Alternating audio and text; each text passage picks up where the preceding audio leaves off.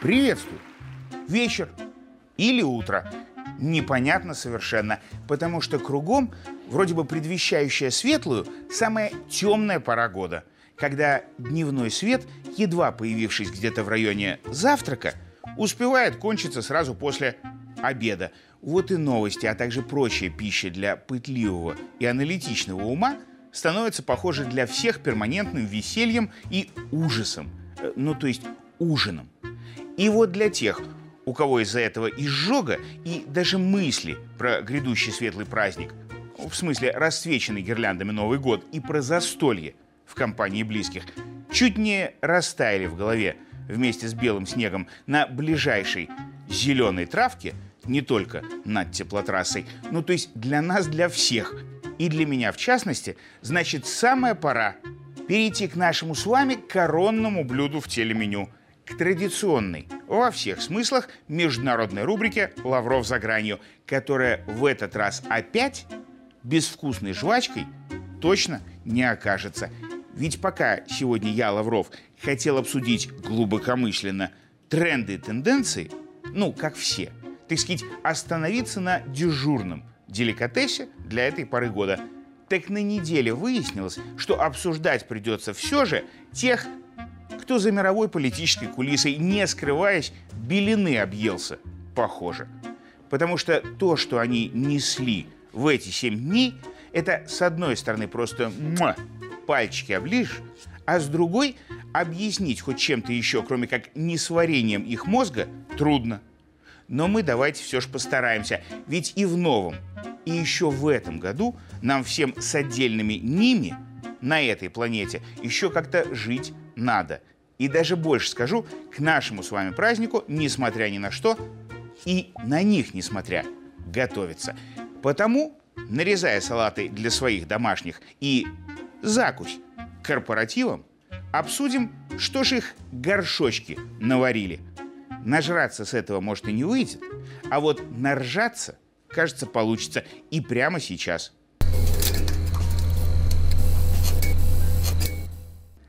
Традиционно начнем с Америки, где к ихним, своим праздникам, выборам, готовиться для них по-обычному, все начинать продолжили. То есть обедню друг другу смачно портить. И вот суд штата Колорадо, того самого, какой с некоторых пор очень сильно демократическим заделался, взял и постановил, что Дональда Трампа, республиканца, к выборам в их штате допускать ни-ни. Мол, Трамп этот участник бунта, ведь результаты выборов прошлых опротестовывал. И так и хочется спросить у американских демократов. То есть тем самым вы всему миру рекомендуете всех, кто с результатами не согласился, стращать и курощать. Что ж, учтем ваш опыт и выводы сделаем. Впрочем, в самих Штатах выводы сделали уже.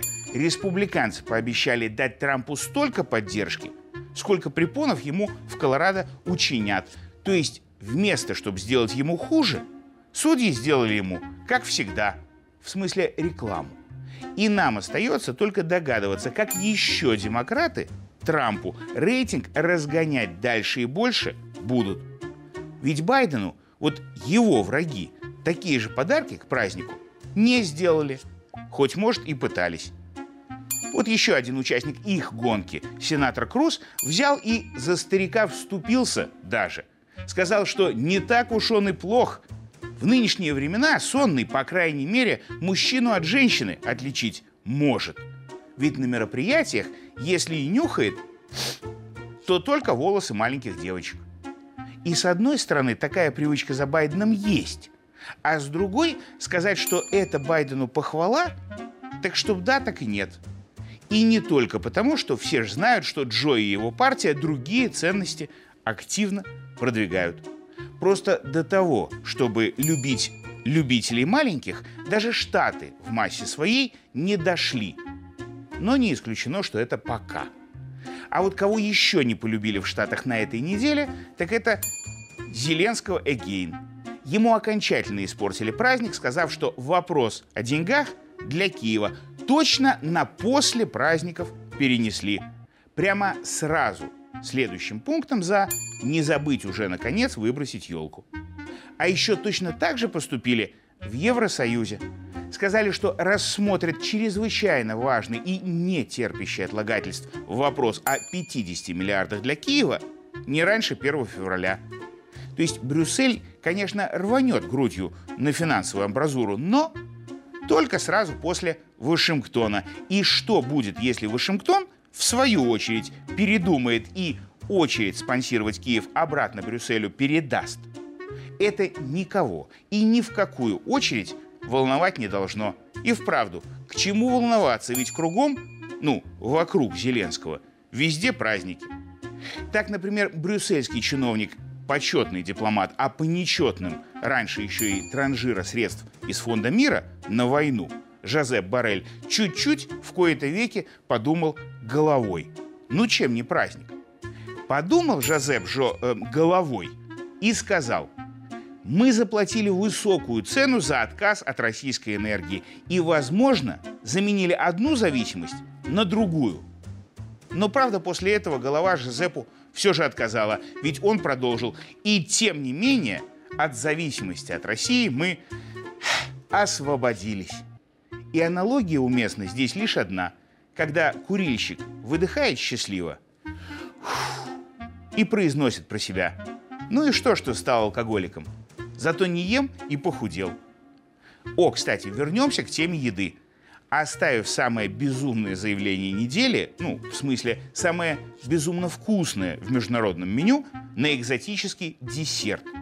Так вот, в Индонезии кандидат в вице-президенты сказал, что мужчины на высоких должностях берут взятки потому, что у их жен непомерные аппетиты. Мол, если бы жены не пилили своих мужей-чиновников, то те брали бы гораздо меньше. На эту мысль бюрократа натолкнула, видимо, печальная история главы Индонезийского комитета по искоренению коррупции, которого на прошлой неделе уволили за взятку – а может, собственной женой бедолаге не повезло, так он философом заделался. И вот был бы этот философ не из Индонезии, его можно было бы точно в президенты США, ну или в Еврокомиссию, на место нового Жозепа брать. С такими заявками он явно ничем нынешних не лучше, то есть не хуже. Впрочем, до Нового года у нас еще один выпуск международной рубрики «Лавров за гранью» есть. Да и новостей, выпусков несколько имеется. А значит, новых, еще более неадекватных их слов исключать нельзя. Ведь самая большая тьма обычно перед тем, как в головах светлеть начинает. Ждем и предвкушаем вместе.